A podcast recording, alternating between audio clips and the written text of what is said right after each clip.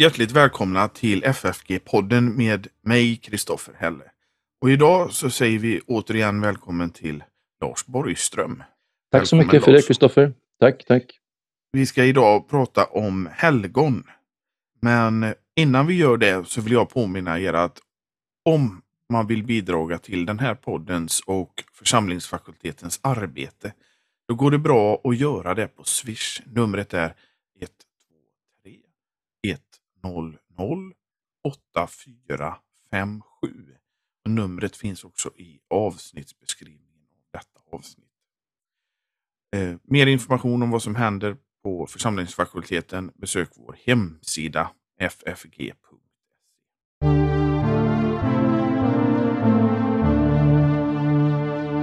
Ja, Lars, då är det jag och du igen. Ja, roligt att vara tillbaka här i samtal med dig. Vi ska prata om helgon idag.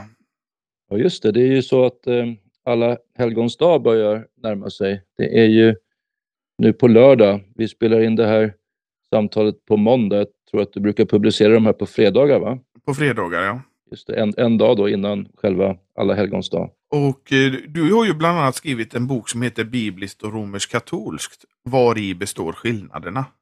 Ja, just det. Det var ju en bok som jag satte mig ner och skrev så fort jag fick höra att påven var på väg hit till Sverige 2016 för att inleda firandet av, av reformationen. Då. Och eh, det var ju märkligt tycker jag att, eh, att påven ska vara med i ett sånt firande. Men, men eh, då tänkte jag att jag måste på något sätt lämna in en protest och, och, och sprida kunskap om vad katolska kyrkan står för i en rad olika frågor. Och ett kapitel, kapitel 5 i den boken handlar ju om Maria och helgonen.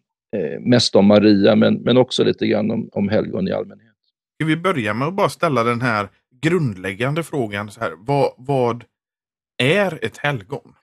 Och då antar jag att du vill ha den bibliska sanningen som svar. Så Ja. kan jag sen, sen också svara utifrån den katolska kyrkans syn på saken. Men, men Bibeln är ju klar vad gäller den här saken. Det är vi som är kristna. Vi tillhör det heliga folket. Vi har fått, genom tron på Kristus, hans helighet. Vi har ju blivit iklädda hans rättfärdighet. Vi är i Kristus. Då är vi inför Gud faktiskt lika heliga som hans egen son är. Och det låter ju häpnadsväckande, men, men, men så stor är frälsningen. Så fantastiskt underbart är det att vara ett Guds barn, att man är iklädd Kristus och hans helighet. Och när Paulus då skriver brev till olika församlingar, de som vi har i Nya Testamentet, så tilltalar ju han dem eh, som helgon. De flesta översättningar i, i Sverige har ju översatt med eh, till de heliga i Korint, till de heliga i Efesos och så vidare. Men eh, åtminstone en översättning, Per Jonssons eh, översättning, har översatt med till helgonen i Efesos och så vidare. Så att, eh, det, det bibliska svaret är att det är vi som är kristna. Det kan man ju säga då att ordet helig på grekiska som är hagios. Mm. Och, eh, det är ju det som man i pluralform översätter till helgon. Så att eh, pa, eh, Paulus skriver ju till Mm. exempel hagiois då som är eh, Mm. ett adjektiv och det är till de här dativ.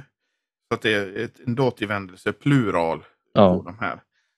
Och det är det som är helgon då helt enkelt. De här flera heliga i den här församlingen. Ja, och eh, de eh, var ju levande personer när de eh, mottog de här breven. Och, och det är ju en skillnad gentemot den romersk-katolska kyrkan, att eh, där kallar man inga för helgon förrän efter deras död, eh, när en eh, eh, kanoniseringsprocess är avklarad också. Eh, först då kan man kalla någon för helgon. Men eh, i Bibeln så är det livslevande människor som eh, är mottagare av de här breven som kallas för helgon. Finns det minsta tillstymmelse i Bibeln, tycker du, till det som den romersk-katolska kyrkan håller på med när det gäller det här med helgon och deras kanoniseringsprocess? Oj, det var en, en eh, fråga som jag inte har tänkt på. Men, men Men visst kan man väl säga det i och för sig att eh, när, när vi uppmanas att eh, tänka på våra ledare som har gått före oss och hur de eh, slutade sina liv. Kommer jag inte ihåg vilket bibelställe det är, men, men, men vi har ju en sån uppmaning. Så att, att minnas stora föredömen, det, det är väl den tillstymmelse till eh, den eh, vördnad av helgon som finns i den eh, romersk-katolska kyrkan. Men det är ju någonting som, som vi också, eh, vi lutheraner, håller fram. Jag tänker till exempel på i Augsburgska bekännelsen, det är ju artikel 21 som handlar om dyrkan av helgonen. Och där eh, tar ju eh, Melanchthon eh, avstånd förstås ifrån eh, helgondyrkan. De ska inte åkallas, man ska inte be till, till dessa. Men han säger ändå så här. Om dyrkan av helgonen lära dem, alltså eh, de lutherska, att man kan hålla helgonen i åminnelse för att vi skola lära att efterlikna deras tro och goda gärningar i enlighet med vår kallelse. Så kan kejsaren taga David till föredöme när det gäller att föra krig och utdriva turken ur fäderneslandet. Det är ju muslimerna som åsyftas. Ty båda är konungar. Men skriften lär icke att vi skulle åkalla helgonen eller begära hjälp av dem, emedan den ställer fram för oss Kristus alena som medlare, försoningsmedel, överstepräst och förebedjare.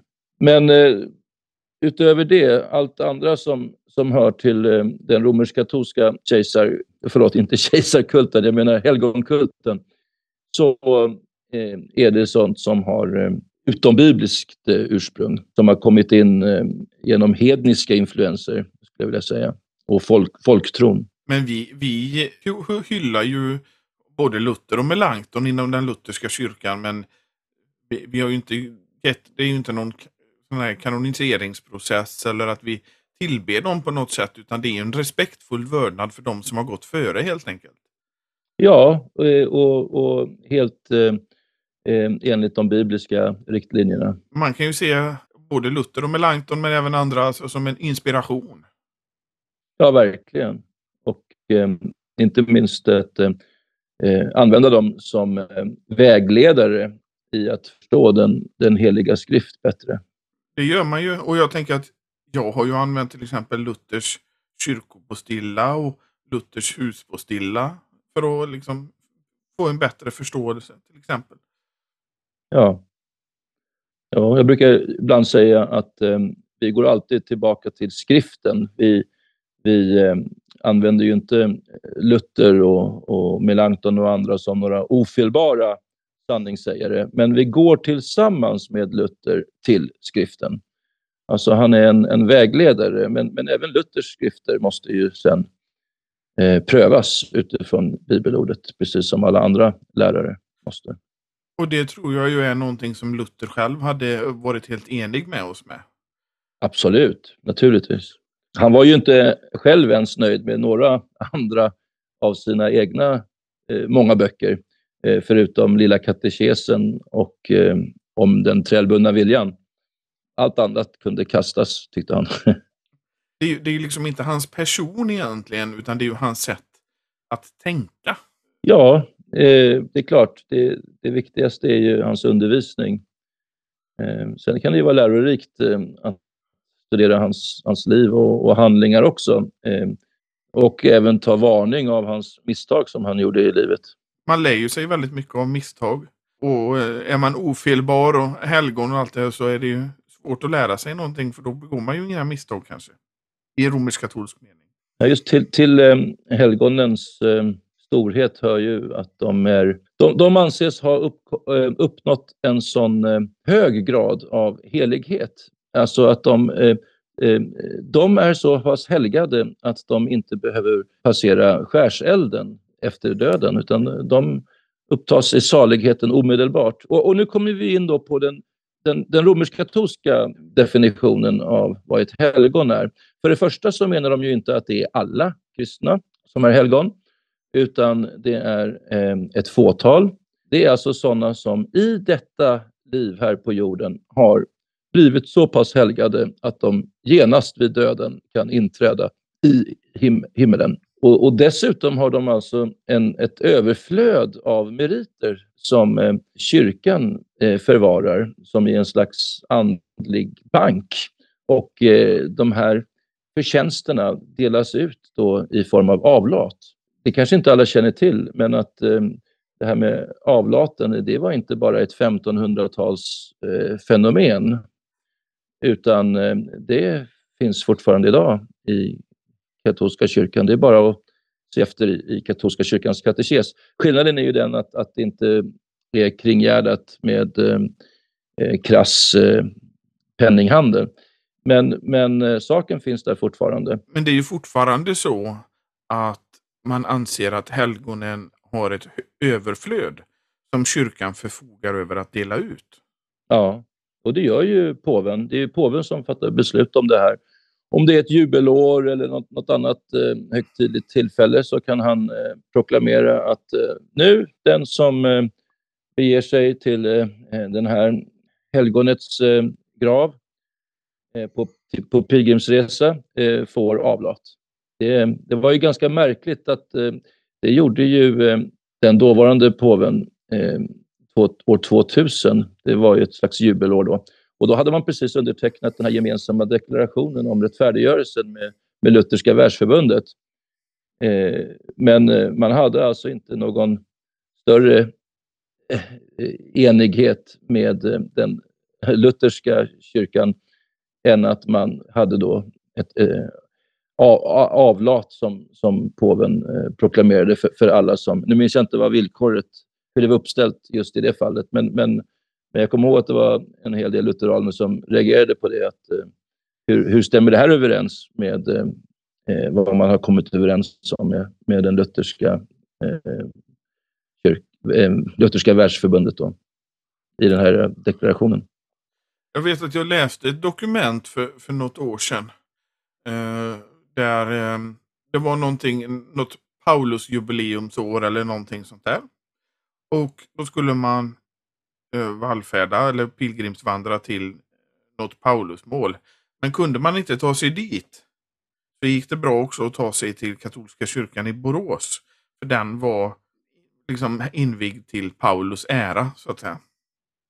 Oj då. Ja, ja du ser. Eh, och, och, tänk dig eh, alltså de människor som ha, vill, vill ha tröst, som vill ha frälsningsviss det, det, kan man ju aldrig ha enligt den eh, romersk-katolska kyrkan. Men, men man vill i alla fall bli, få, få ett slags löfte om att man innefattas i, i nåden, att, att frälsningen angår en själv. Att sätta sin tilltro alltså till någonting som är helt och hållet obibliskt. Vi har ju en mycket fastare grund. Vi har ju Guds eget ord som säger att på grund av vad Jesus Kristus har gjort en gång för alla så finns det en fullkomlig frälsning. Eh, och så får man säga ja och amen till det. Eh, tänk så, så, så bräcklig eh, grund det här har, så att säga.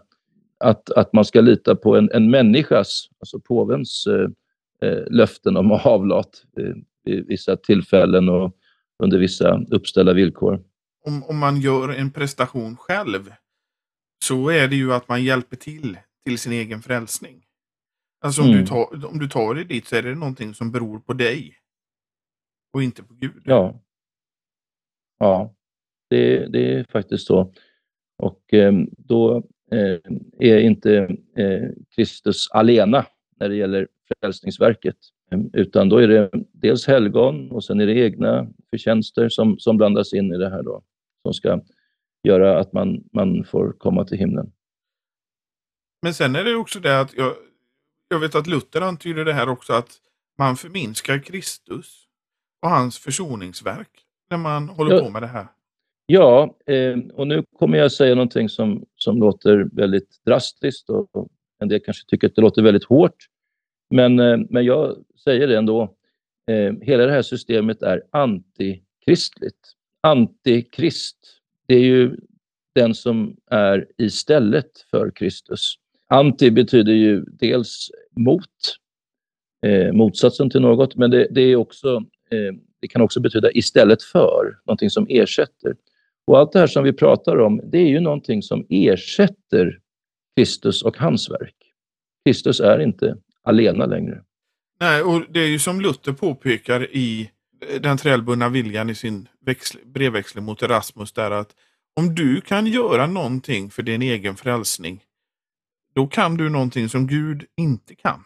Ja, du, du, träd, du trädde ju in du, du, eh, i, i Kristi frälsnings... Eh, alltså han, i hans ämbete som frälsare. Att du gör intrång där och tror att du kan bidra med någonting. Då har alltså inte Kristus... Eh, eh, jag tror det är det Luther menar i det här, va? Att, att, att, att du berövar Kristus eh, äran att ha eh, åstadkommit en fullkomlig frälsning. Han kan inte göra det, så att säga. Utan du måste vara med och fylla, fylla i det sista. Jag, jag för mig att han säger att med dessa tankar så begraver de Kristus. Ah, ja, just det.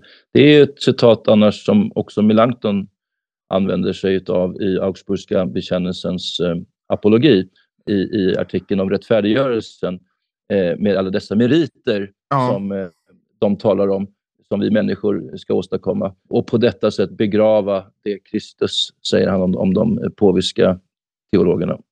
Det kanske är det jag har tagit det ifrån, men Luther uttrycker sig li liknande i alla fall, vet jag. Det kan ju varit så att Melanchthon citerade Luther där. Det är mycket möjligt. Det är mycket möjligt. Det är mycket möjligt. Men, mm. men om, vi, om vi går in på 1500-talet nu och Luther, så mm. ser han ju den här avlatshanden. Och han, vi vet ju att Luther var ju väldigt anfäktad av det här med att bekänna sin synd. Han såg sitt fördärv och han kunde inte känna eh, någon form av frälsningsvisshet. Han gick och biktade sig hela tiden. Och sen så började mm. han komma, ut, hans tankar började utveckla sig och, och, så ser han den här avlatshandeln som pågår. Mm. Eh, och blir ju väldigt, väldigt upprörd.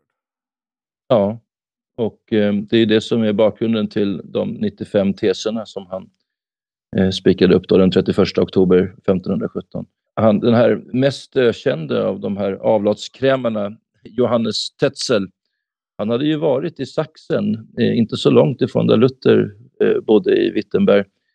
Eh, och, och, och, Luther eh, hörde vad som pågick och, eh, och hur människor då, eh, fattiga människor också, använde sina få slantar till att betala avlatsbrev.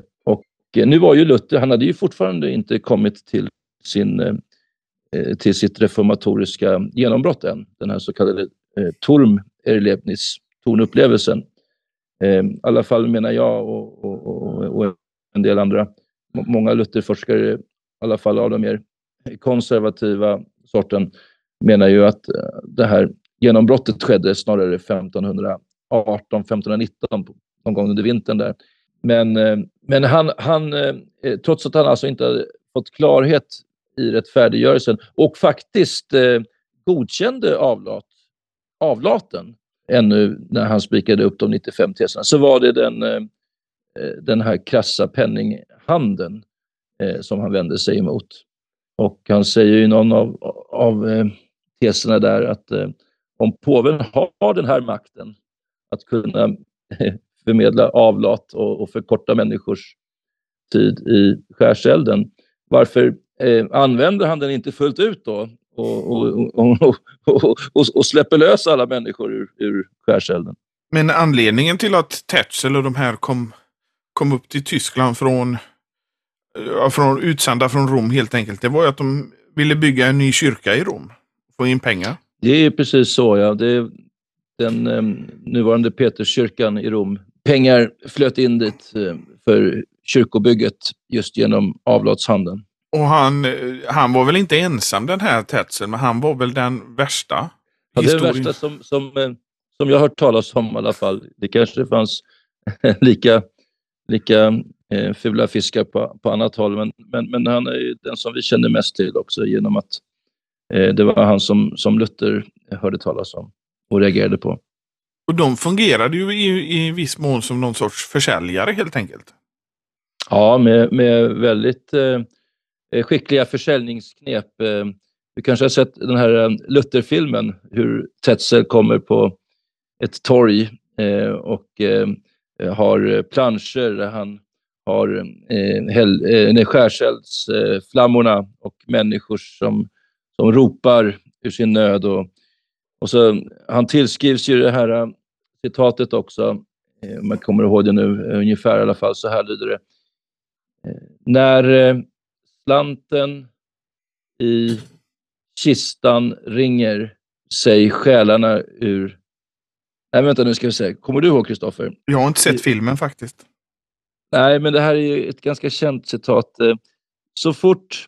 Nej, nu ska vi se. Så fort slanten i kistan klingar sig själen ur skärselden svingar. Och om man inte har frälsningsvisshet redan så är det ju väldigt lätt att nappa på det kan jag tänka mig. Jo, men vi människor vi griper väl alla halmstrån vi kan eh, få om vi verkligen kommer i, i nöd över vår, vår synd och, och tänker på evigheten. Så, så tar man väl eh, de, griper de möjligheter som står till buds så att säga. Jag tänker, har du spelat domino någon gång Lars? Ja då. Och du vet du att man ställer upp dem och så puttar man den ena och så faller alla. Mm, just det. Och det, Jag tycker att det är lite så med hela den här teologin. Alltså det är ju ett större system. Det är ju inte bara eh, helgonen. Utan det är ju ett Nej. större system i hela det här. Att, och, och puttar du den ena så börjar alla andra falla för de, de liksom hör ihop. Och då Just har vi ju det. det här med skärselden till exempel. Ja. Och, vi, ja, har, och vi, ju... även påven. Ja. Jag ska, jag ska se om jag kan hitta snabbt här vad, vad Luther säger om eh, skärselden i schmalkaldiska artiklarna.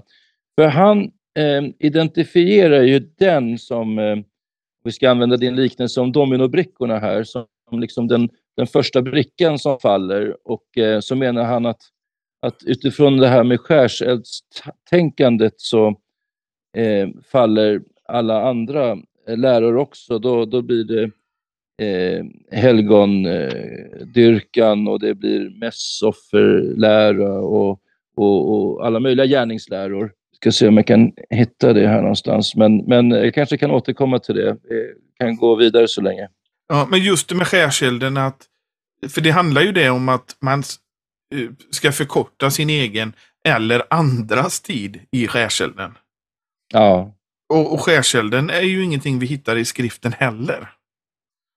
Nej, det, det, katolikerna vill ju gärna eh, anföra det här stället eh, i, eh, ska vi se, är det andra Korintierbrevet, tror jag, eh, om eh, eh, det här där, där, Paulus skriver om eh, eh, prövningens eld, på, den, den som bygger med, eh, med eh, hö och strå och halm kommer att se sitt verk förgöras på domens dag. Själv kommer han dock att bli eh, frälst.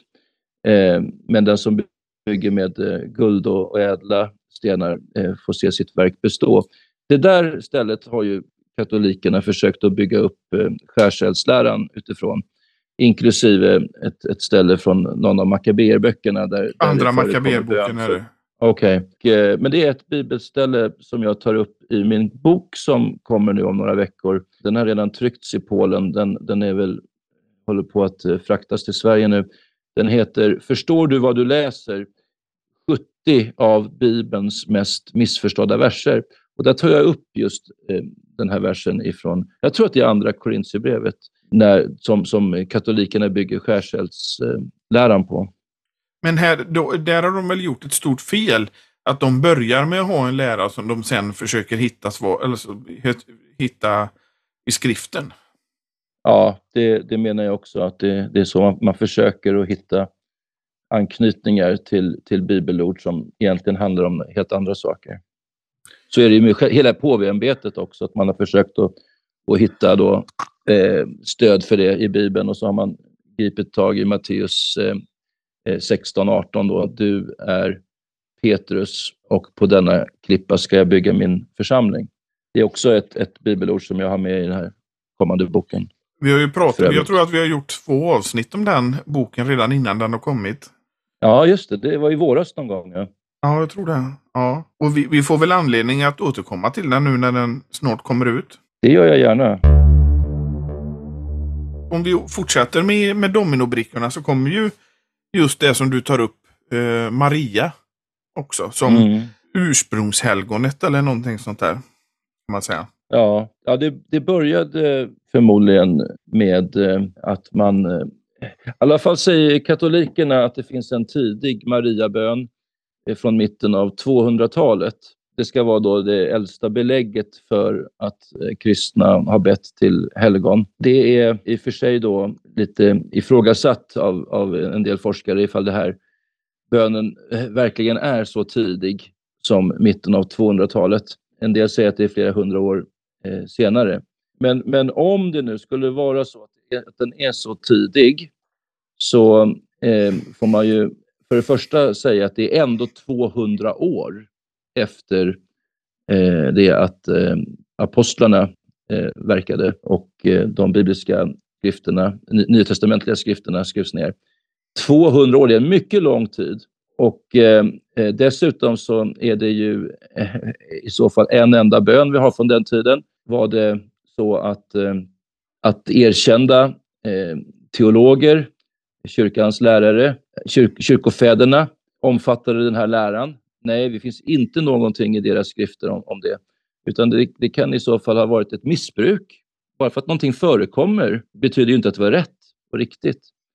Men på Eh, den här men- tiden så fanns det ju många strömningar. Jag tänker bara, bara för att nämna gnosticism som ett exempel på, på Ja. felaktiga strömningar som fanns i, i den tidiga Ja. kyrkan redan. Ja, det är intressant att du nämner gnosticismen här, för att eh, där tillbad man ju änglar och, och andra slags eh, väsenden. Och när kyrkofäderna vände sig emot gnostikernas eh, eh, avgudadyrkan eller tillbedjan till de här eh, mindre gudomligheterna och, och änglarna, så gör de det på ett eh, sådant sätt med sådana formuleringar att det skulle också träffa eh, romersk-katolska böner av idag. De säger till exempel att vi tillber endast eh, eh, Gud eh, och, och inga skapade varelser. Vi ber inte till sådant. Eh, så att, eh, det är intressant att med de formuleringar som de använder i sin kritik emot gnostikernas ängladyrkan så finns det alltså inte så att de säger att eh, och det där skiljer sig från hur vi ber till helgonen. Nej, tvärtom så är deras eh, kritik sådan att den skulle vara lika mycket kritik emot eh, helgon, eh, alltså, böner till helgon. Men, men, men förmodligen så, så började det hela kanske ändå inte med Maria. I alla fall så, så finns det en teori om hur, hur den här helgonkulten startade och det, och det är många som tror att det gick till så. Det låter ju väldigt troligt att Eh, man samlades eh, eh, för sina gudstjänster ofta där martyrerna hade sina gravar.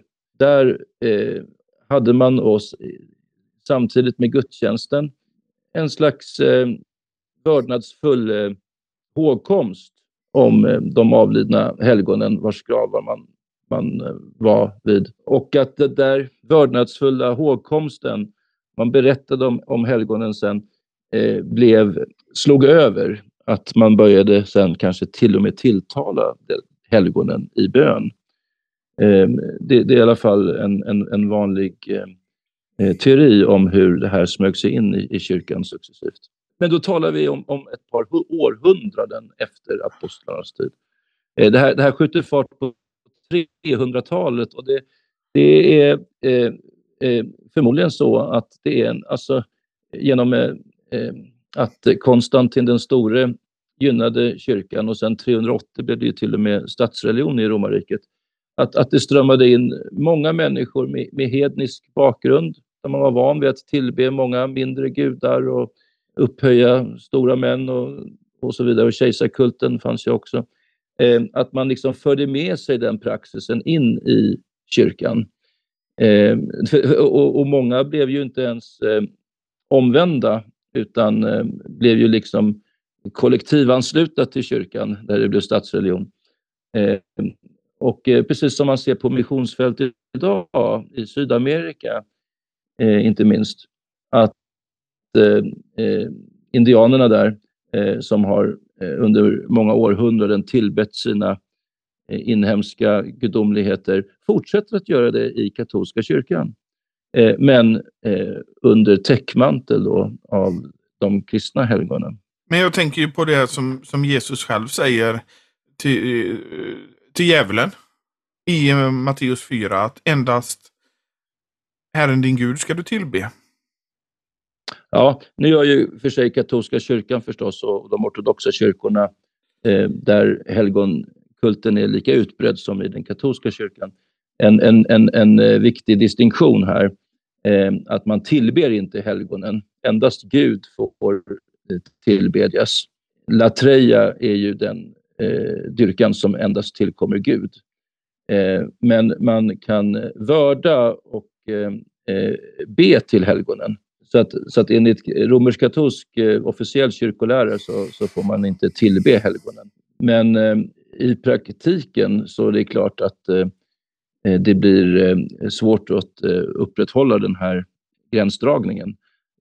Bland lekfolket så, så kan jag tänka mig att det är ingen skillnad hur man ber till Maria och hur man ber till Jesus.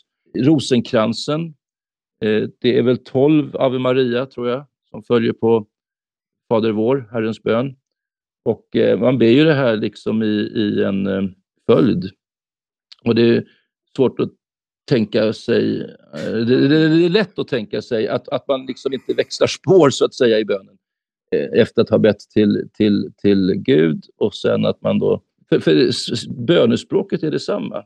I min bok som vi talade om förut, Bibliskt och romersk-katolskt, som jag skrev för en, fem år sedan ungefär, så har jag exempel på Mariaböner av eh, eh Bonaventura, som är en av katolska kyrkans kyrkolärare. Alltså en av de riktigt auktoritativa eh, lärarna.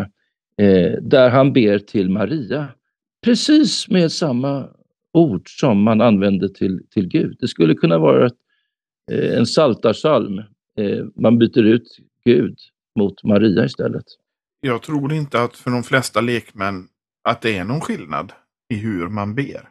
Det, det kan man ju inte jag eller, eller, du veta med bestämdhet. Men, men det, är ju, det är ju lätt att tänka sig i alla fall att det här glider över i vartannat. Det, det, det håller jag för troligt.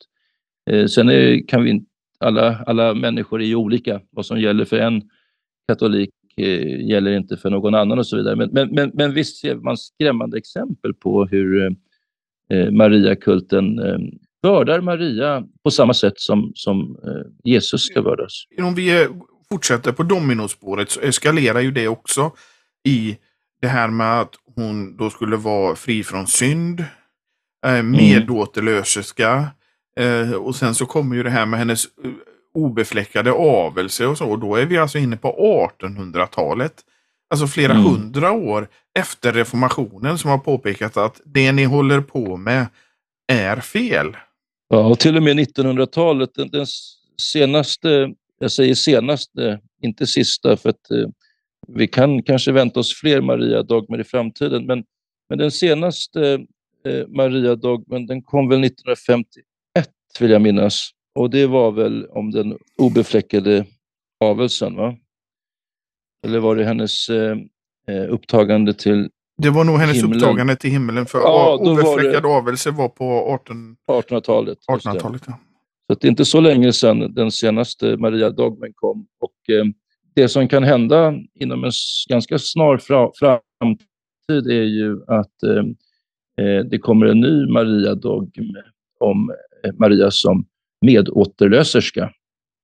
Mm. Det, det var redan på Johannes den, Paulus den andres tid så var det 5000, nej förlåt, 500 kanske det var, eh, biskopar som eh, eh, lämnade in en petition. Jag tror att det var en, över en miljon lekmän också som stod bakom det här och en del kardinaler. Med en, en önskan att eh, det här att hon var medåterlöserska skulle dogmatiseras. Men, men Johannes Paulus II ansåg inte att, att tiden var inne för det då, även om han själv var en som eh, eh var väldigt Maria-centrerad i sin, i sin fromhet. Men många, många häv katoliker hävdar ju då eh, Maria som någon form av jämställdhetssymbol också. Jaha, har hon blivit en, en feministisk ikon på senare tid kanske? Jag läste till exempel, det var någon som uttryckte sig att ja, men det är just det här med Maria och det är jämställdhet och, och sånt där. Att, att det finns mm. sådana strömningar i alla fall. Till exempel då när man ja. tar upp deras syn på ämbetet så menar de, nej men vi höjer ju upp Maria här, det är ju jämställt. Ja, just det. Ja, ja man, man använder väl Maria då i, ja, som det passar för ens eh, syften.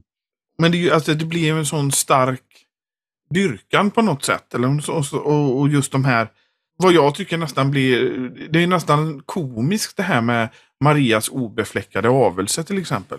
Ja, det, det bibliska vittnesbördet eh, det eh, ger ju inte alls något stöd för att hon skulle ha varit eh, eh, född utan arvsynd och aldrig begått några verksynder. Utan tvärtom så är det i Bibeln tydligt att det är endast en enda människa som har varit utan synd och det är Jesus. I övrigt så gäller det att, att alla har syndat och gått miste om härligheten från Gud. Mm. Och när Maria möter ängeln Gabriel så, så reagerar hon ju precis på samma sätt som alla andra syndfulla människor i mötet med det heliga. Hon blir eh, förskräckt. Hon blir rädd. Därför att eh, eh, när vi som är syndare möter en syndfri ängel eh, med, med himmelsk eh, renhet så, så, så skyggar vi genast tillbaka eh, i detta möte. Eh, Gabriel säger ju till, till Maria, var inte förskräckt. Men de gör ju också en hel stor affär, alltså de har, när de ska kanonisera ett helgon. Mm. Så, så, har de ju en hel process för det som också då är utombiblisk. Ja, just det. Eh, då kan det ju vara viktigt också att, eh, eh att eh, eh, få bort ett missförstånd här. Det är ju inte så att påven utser helgon. Påven kan inte göra någon till ett helgon, utan romerska katoliker tänker ju sig att antingen är man ett helgon eller inte förstås. Men påven kan förklara någon vara ett helgon, bekräfta helgonets status som helgon. Och då är det som du säger en, eh, en, en noggrann process inför detta. Eh, och eh, det ska vara eh, underverk eh, inkopplade Eh, som har skett av det här helgonet. Då. Eh, först eh, för att kunna bli saligförklarad som är det första steget mot helgonförklaringen. Och sen ytterligare ett underverk eh, för själva helgonförklaringen. Och så har man ju till och med en, en djävulens advokat, advocatus diaboli, som eh, ska tala emot, undersöka då alla omständigheter som kan tala emot att den här personen ska helgonförklaras. För man vill vara noggrann så att det inte ska uppkomma eh, några skandaler i efterhand. Att, att det här helgonet som man har förklarat själva verket hade gjort det här och det här. Så man undersöker saken noga från, från alla eh, synvinklar. Så finns det säkert ytterligare eh, steg i den här processen och, som inte jag känner till. Men så mycket kan jag säga i alla fall att de här sakerna finns med. Men det finns ju sju punkter också då. Eh, ja, när någon har blivit helgonförklarad, då får det som konsekvens att eh, den här helgon, helgonets namn skrivs in i förteckningen över helgon. Ehm, det vill säga, det finns en, en eh, officiell lista då över alla som är helgon. Och sen för det andra så kan man då åkalla det här helgonet i kyrkans offentliga böner. Och för det tredje så kan kyrkobyggnader som, som invigs åt Guds ära ske till just det här helgonets minne. Då. Och för det fjärde så kan mässa och annan gudstjänst firas inför Gud, också till helgonets ära. Och så högtidsdagar då som firas till helgonets minne för det femte. Och för det sjätte så kan helgonet eh, nu också framställas på bild med gloria runt huvudet. Och sen eh, för det sjunde att helgonets reliker placeras i kostsamma och rikt utsmyckade relikskrin och kan då vördas offentligen. Det sker ju här, bara några hundra meter ifrån mig, i Uppsala domkyrka, så finns ju ett relikskrin där. Dels med Erik den heliges reliker, men också eh, den heliga Birgitta. Eh, det är hennes hand som finns i ett skrin där. Så ligger resten av hennes kropp i, eh, i Vadstena. Men huvudet, om jag minns rätt, finns i Rom, där hon fick tillstånd av påven att grunda sin order. Eh, men det, det, är också skrämmande, tycker jag, hur, hur människor sätter sin tilltro till helgonens reliker. Mm. Eh, som om det skulle vara en, en trygghetsgrund, skänka helig kraft och så. Jag läste nyligen faktiskt eh, Herman Lindqvists bok eh, Historien om Spanien. Och där eh, beskriver han hur Franco dog. Och eh, då står det så här, jag kan läsa vad, vad Herman Lindqvist eh, skriver. Eh, De sista veckorna av sitt liv låg den gamle diktatorn inkopplad i modern medicinsk tekniks allra senaste landvinningar. Man höll honom levande långt bortom den gräns då han själv kunde uppfatta något av livet. Han, Caudillo, med Guds nåd, var kanske lite orolig inför vad som komma skulle. För säkerhets skull hade han den heliga Teresas arm med sig, relikskrinet. Och över sängen låg manteln från den heliga madonnan i Saragossa, Jesu moders mantel. Två kvinnor skulle hjälpa honom. Tänk alltså vad, vad hemskt att han satte sitt hopp eh, i, inför evigheten till de här, eh, den här reliken och eh, det här klädesplagget. Ja, det är, det är skrämmande. Mm. Och, och det, ju, det... här är ju någonting som inte heller den nitiske kyrkobesökaren kan göra, utan det här det är ju bara högheten som kan göra det och ha tillgång till de här sakerna. Ja, I alla fall på det här eh, personliga planet som, som Franco. men men eh, genom vallfärderna eh, och, och, de allmänt tillgängliga relikerna i, i kyrkorna så, så kom ju även lekfolket komma eh, åt kraften så att säga. Om man tänker så här, så just det här med kyrkobyggnader och så. I Sverige så har vi en tradition att många kyrkor heter efter kungligheter. Mm, ja, och fått det. namn efter kungligheter. Och det är ju väldigt få kyrkor som har till exempel fått uh, rena lutherska namn. Mm. Ja, nej, det finns, det finns i, i Örebro är det väl. Äh, heter inte den? Uh, den heter Olaus Petri tror jag. Jaha, men det finns någon kyrka också. I eh, Halmstad tror jag att det finns. Ja, i Halmstad. Det är i Halmstad. Det där ja, just det. Martin Luthers kyrka tror jag den heter. Men det är väldigt ovanligt. Ja, det är väldigt ovanligt. Väldigt ovanligt. Det, det är snarare då kungligheter. Mm. Ja, det, det kan väl... man ju undra över. Eh, varför det har blivit så. Eh, eller ja, det, vi förstår ju varför, men, men jag menar det, om det är riktigt eller inte. Kungligheter och apostlar skulle jag säga är de som är de dominerade ja. i Sverige? Då är det bättre att uppkalla kyrkorna efter apostlarna tycker jag. jag, håller, jag är helt enig med dig. Men sen är ju jag republikan också. Det är lite känsligt ämne i. alltså, okay. Men jag vet inte hur det är i, i, eh, i, andra lutherska kyrkor. Om det är vanligt att man uppkallar namnet efter lutherska teologer. Om det finns en Martin Chemnitz-kyrka eller en Philip Melanchthon-kyrka eller någonting sånt där. Det har jag aldrig stött på. Jag har ju varit i en del, eller ganska många lutherska kyrkor i USA, men eh, det är Faith, Bethlehem, eh, Risen Savior, Living Water. Aldrig, aldrig att det är någon som är uppkallad, vad jag kan ha stött på i alla fall. Efter. Olive Mountain finns det väl? Mm, kanske. Ja, det, var, det var en reflektion jag gjorde nu när, när du läste upp de här, eh, just om kyrkobyggnader. Mm. Mm. Det är väldigt sällsamt att det finns ingen Henrik Schartaus kyrka eller någonting sånt här. I. Inte ens i Göteborgs stift. Nej, det närmsta man kan komma är väl Lunds domkyrka då. då. Eh, Schartaus-statyn. Ja, det är väl det närmaste ja. det är väl det närmaste. Mm. Men jag tänker på... Jag har, du, tänker har, du varit, har du varit, varit där och vördat Chartaus?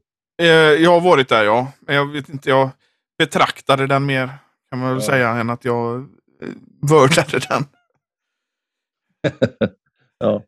Nej, jag betrakt, det var väl en betraktelse. En vördnadsfull betraktelse får man säga då. Mell, mellan, mellan tågbyten. Jag har, jag har en del eh, Luther-statyetter här och en Lutherbyst hemma och så bilder förstås också. Men eh, är ja, så att, att... Jo, men bilder har jag eh, hemma. Mm. Bo, ja. bo, både Luther och eh, Schartau. Mm. Men, men de är inte med att jag liksom håller eh, husandakt eh, inför de här Nej, statyetterna eller så. alltså, flera av Luthermålningarna har ju varit beställningsjobb som min hustru har gjort. Eh, ja. Så har vi originalen hemma så att säga. Jag har bland annat mm. varit på omslaget till Hälsning, församlingsfakultetens tidning. Ja, ja. Därför vi har flera stycken Lutherbilder hemma. Ja, Nej, men det är inget fel i det, men, men eh, vi, vi måste dra den här gränsen som eh, Augsburgska bekännelsen gör. Att vi ihågkommer de som har gått före oss som goda föredömen, men vi åkallar dem inte och vi ber inte till dem. Nej. En annan sak jag tänkte just på det här med Alla helgons dag, som på senare år har blivit ett fenomen här i Sverige, det är ju det här att man sammanblandar det med Halloween. Den här amerikanska traditionen som har kommit hit. Ja, just det. Det var väl nu eh, i helgen som var. Jag, jag satte mig på nattåget eh, till Umeå. Jag predikade där i helgen. Och då sent på kvällen här så såg jag då eh, ungdomar som gick utspökade. Eh, men det var alltså eh, helgen före alla helgons dag. Så man har väl olika helger för det ändå. Förut hade man det inte vet jag för att det var, var skriverier om det och jag vet att folk klagade för att det, det störde liksom alla helgonfirandet på något sätt. Ja, men det, det kanske liksom... har det kanske har eh, lyssnats till de här klagomålen då, då att man, för, för, i alla fall var det så nu att ja, ja, det var separerat jag, med en vecka. Det, kan, ja, det här halloween har inte jag riktigt koll på när det är. Jag bara ser att det finns pumpor i affären att köpa och sånt där. Men det fanns, det är ju ett relativt nytt fenomen. Ja. Jag har eh, aldrig klätt ut mig. Nej, jag tror att det kom på 90-talet till Sverige. Det är så sent. Ja, jag tror det var ännu senare, ja. Jag, jag har en bok här eh, som Martin Modéus har skrivit. Eh, den är väldigt spridd. Den heter Tradition och liv. Den skrevs, eh, ska se vilket år det var, eh, den skrevs år 2000. Eh, och eh, det, det, var långt innan han blev biskop och, och ärkebiskop. Eh, vi, vi, har väl inte Svenska kyrkans biskopar som några auktoriteter, i, i, inte i teologiska frågor, men, men jag läste på lite grann här just om själva eh, den här Alla helgons dag och där skrev han också om Halloween. Eh, och eh, om vi får tro vad han säger här så säger han att eh, den har kommit till Sverige på senare år, skriver han alltså, år 2000. Så det betyder ju att åtminstone på, på 90-talet så, så hade den smugits in.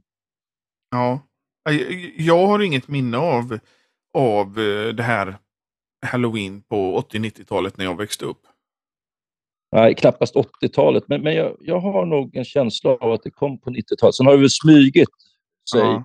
eh, men, långsamt och vuxit sig starkare. Min enda liksom, betraktelse var att det fanns i vissa amerikanska filmer att de firade det och så klädde ut sig och så. Mm. Just det.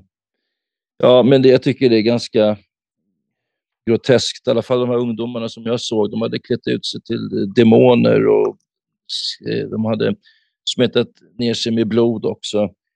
Eh, jag tycker inte att det eh, är bra att, eh, att flörta så att säga med, med de här ondskans makterna. För det Nej, är ju realiteter.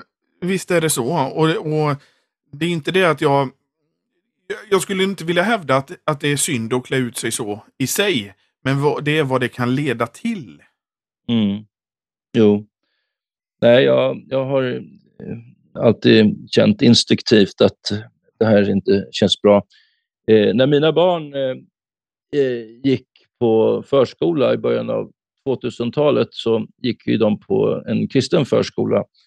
Och då eh, hade halloween vuxit sig som en etablerad tradition här i Sverige. Men då hade de inte eh, spökat ut dem till eh, demoner och så, utan eh, då hade de som motvikt då en änglafest istället. Att barnen mm. klädde ut sig till änglar. Ja. Nej, men jag, jag tänker ju att det kanske kan vara roligt att klä ut sig. Eh, om man vill vara, klä ut sig till någon karaktär eller någonting. Man behöver ju inte... För, för vad jag förstår så amerikanerna klär ut sig mer allmänt. Alltså det behöver inte vara något demoniskt eller någonting utan det är mer den här mm. sammanblandningen som har skett i Sverige med alla helgons dag och, och eh, liksom att man går och tänder ljus mm. på kyrkogården om man liksom får den. Mm. Men alltså i USA kan man klä ut sig till vad som helst egentligen. Ja, men det är väl ett, ett, ett, ett eh, allmän mänskligt behov att, att kunna bryta av vardagen och, och klä ut sig till någonting annat än vad man är normalt. Då, då. Maskerader har ju alltid funnits till exempel.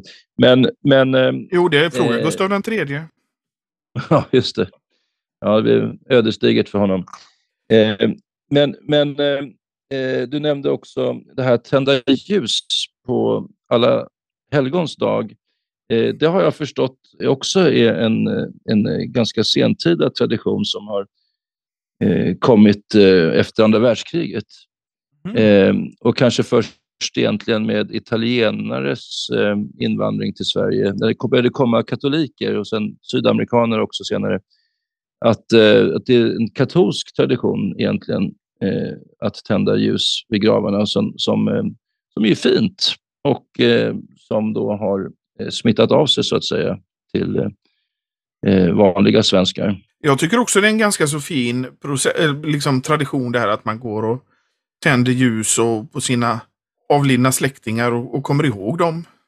Man, ja. kan ju, man, man, kan ju inte tillbe dem, men man kan ju tacka Gud för dem. Att de mm. har funnits i ens liv. Ja, inte varje år, men, men ett par, par gånger så har jag varit vid min fars eh, grav just på Alla helgons dag och eh, satt ut blommor och tänt ett ljus där tillsammans med min mor. Ja, jag, jag, jag har ju... Den, den mesta av min släkt är ju utomlands så att säga.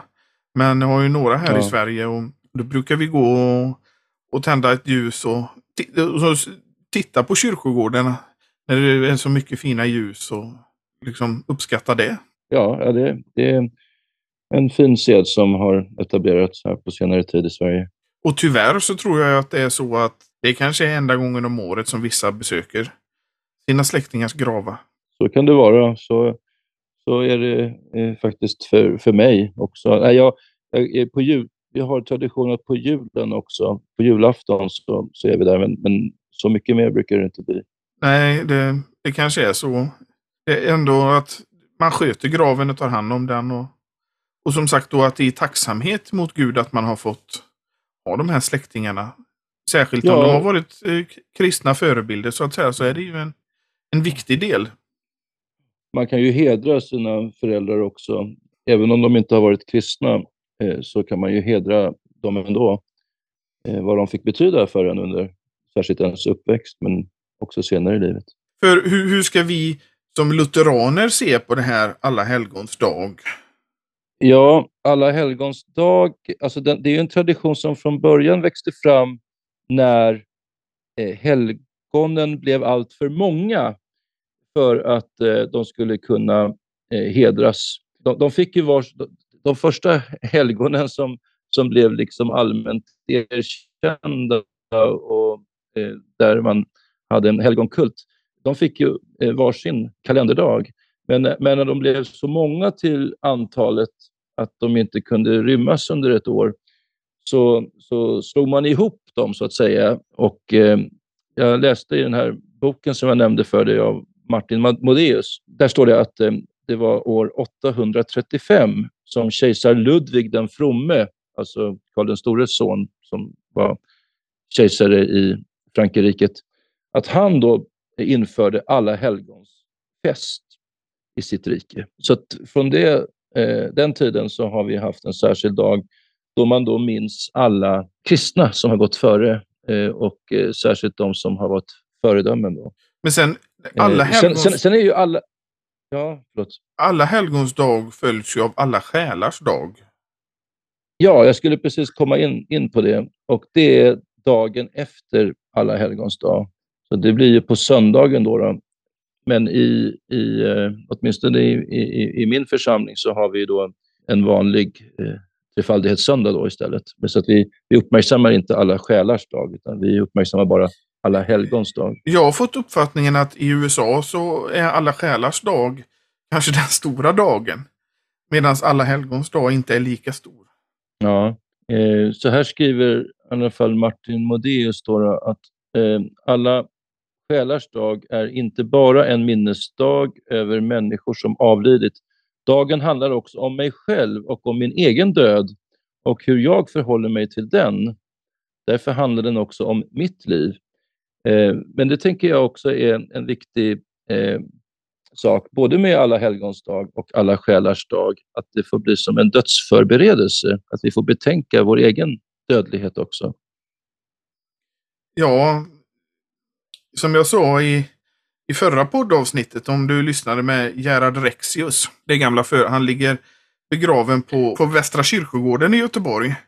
Och när man ska gå in i den kyrkogården så står det Tänk på döden. Ja, det har jag sett. Eh, det finns en annan kyrkogård också i Göteborg. Stampens kyrkogård. Ja, det är Stampens. Förlåt. Förlåt. Stampens ja. kyrkogård. Förlåt. Ja, det var jag ja. som...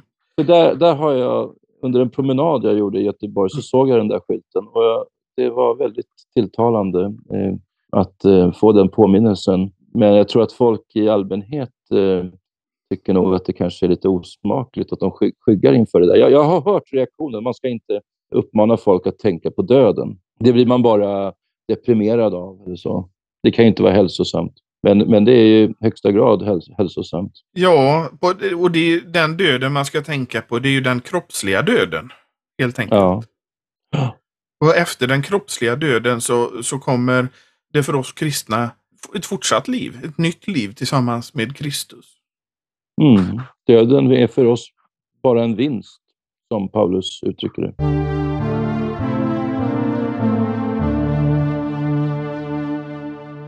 Och Det tycker jag blir ett bra avslutningsord på det här samtalet, Lars.